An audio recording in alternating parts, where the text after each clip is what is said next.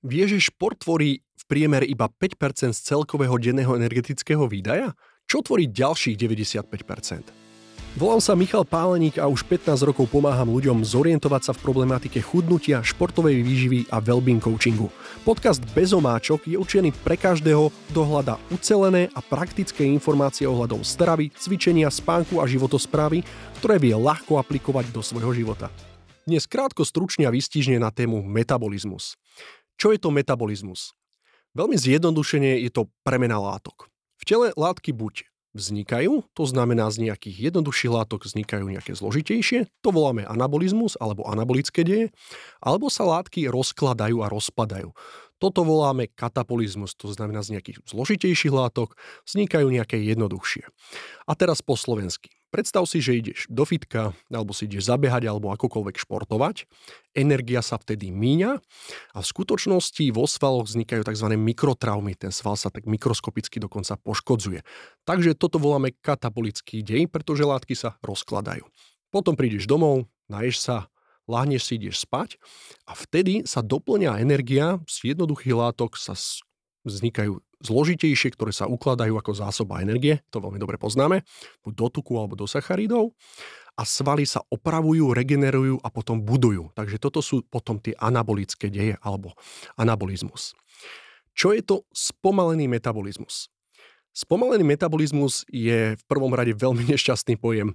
Keď sa rozprávame o spomalenom metabolizme, nerozumieme väčšinou po tým nejakú spomalenú premenu látok, ale rozumieme pod tým, že máme nižší energetický výdaj, najčastejšie pokojový. O tom, ako metabolizmus, keď je spomalený, ako ho napraviť a čo to všetko znamená, sa budeme rozprávať v ďalšej časti podcastu bez omáčok. Teraz si povedeme povedať predovšetkým, čo tvorí tento celkový energetický výdaj počas dňa. Zo 100% všetkej energie, ktorú spáliš počas dňa, až neuveriteľných 70% telo minie na to, aby sme vôbec existovali. Na to, aby som vedel spať, ležať v úplnom pokoji. 70% všetkej energie, to znamená takmer 3 štvrtiny všetkého, čo zješ, ide na to, aby sme vedeli vôbec existovať. Z týchto 70% zhruba polovicu, dokonca viac ako polovicu energie spotrebujú iba 4 orgány. Mozog, pečeň, srdce a obličky.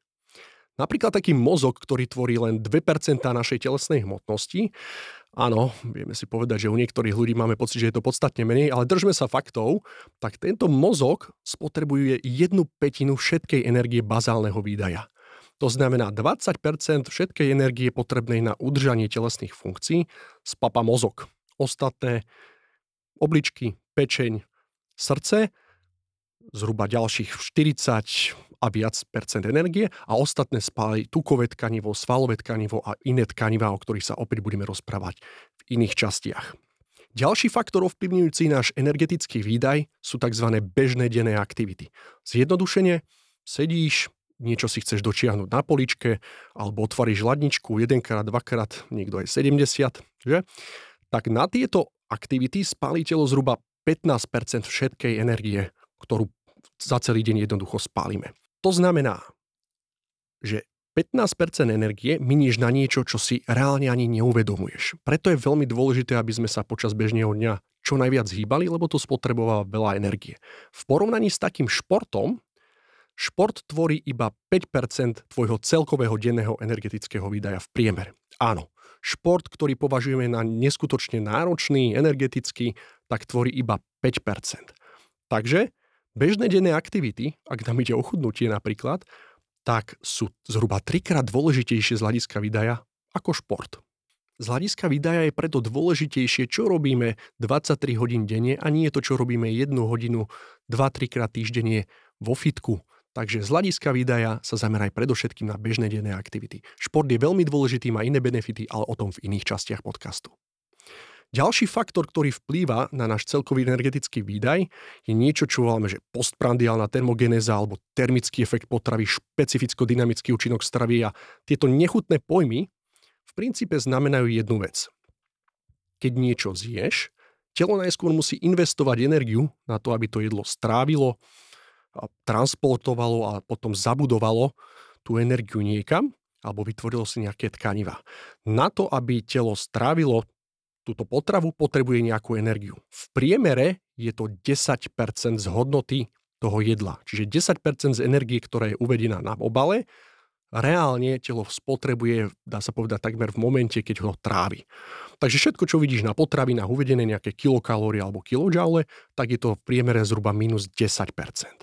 Ale líši sa, či zješ sacharidy, to znamená zemiaky, prílohy, vločky, ovocie a podobne, tak sacharidy majú tento termický efekt zhruba 5 až 10% Bielkoviny, všetko biele okrem ríže zjednodušenie, vajíčka, nízkotučné mliečne výrobky, strukoviny, ryby, tak tieto potraviny bohaté na bielkoviny, ktoré obsahujú najmä bielkoviny, tak tento termický efekt pri nich je zhruba 30%. To znamená 30% všetkej energie, ktorá je obsiahnutá v bielkovine, telo spotrebuje na to, aby ju vôbec rozložilo, transportovalo a potom zabudovalo ako nejaké tkanivo, vytvorilo si svalovú bunku, enzym alebo nejaký imunoglobulín a podobne. U tukov sú to iba 2 až 3% To znamená, že telo potrebuje na zjednodušenie strávenie bielkoviny zhruba 10 krát toľko energie ako na strávenie tuku. Vrátim sa ešte v krátkosti k bielkovinám. Predstav si, že zješ tvaroch, ktorý má zhruba 20 gramov bielkovín. 1 gram bielkoviny má zhruba 4 kilokalórie. To znamená 20 x 4 je 80 kilokalórií. V tvarohu sú bielkoviny, ktoré obsahujú asi 80 kilokalórií. Reálne, vzhľadom na to, že termický efekt bielkoviny je asi 30%, príjmeš o 30% energie menej. To znamená, nepríjmeš 80 kcal, ale v matematike nie som moc dobrý, zhruba 60, 55, 60.